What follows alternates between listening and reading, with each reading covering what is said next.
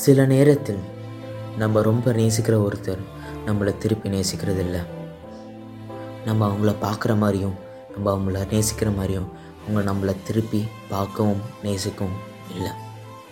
இருந்தாலும் நம்ம யாரையும் வற்புறுத்தி நம்மளை பிடிக்க வைக்க முடியாது. இதை அவங்களுக்கு புரிய வைக்கவும் முடியாமல் அவங்கள மறக்கவும் முடியாமல் நடுவில் சிக்கிட்டு இருக்கும். இதுக்கெல்லாம் காரணம் லவ் தான். Love is not magical love is just a mere luck சில டைம் நம்மளுக்கு ரொம்ப பிடிச்ச ஒருத்தருக்கு நம்மளை ரொம்ப பிடிக்கும். சில டைம் அப்படி நடக்கிறதில்ல. என்னதான் இருந்தாலும் நம்மளை புரிஞ்சிக்க ஒருத்தராவது கண்டிப்பாக இருப்பாங்க. ஏன்னா இந்த உலகத்தில் எழுநூறு கோடி பேர் இருக்காங்க. அதில் ஒருத்தராவது நம்மளுக்கு இருக்க மாட்டாங்களா?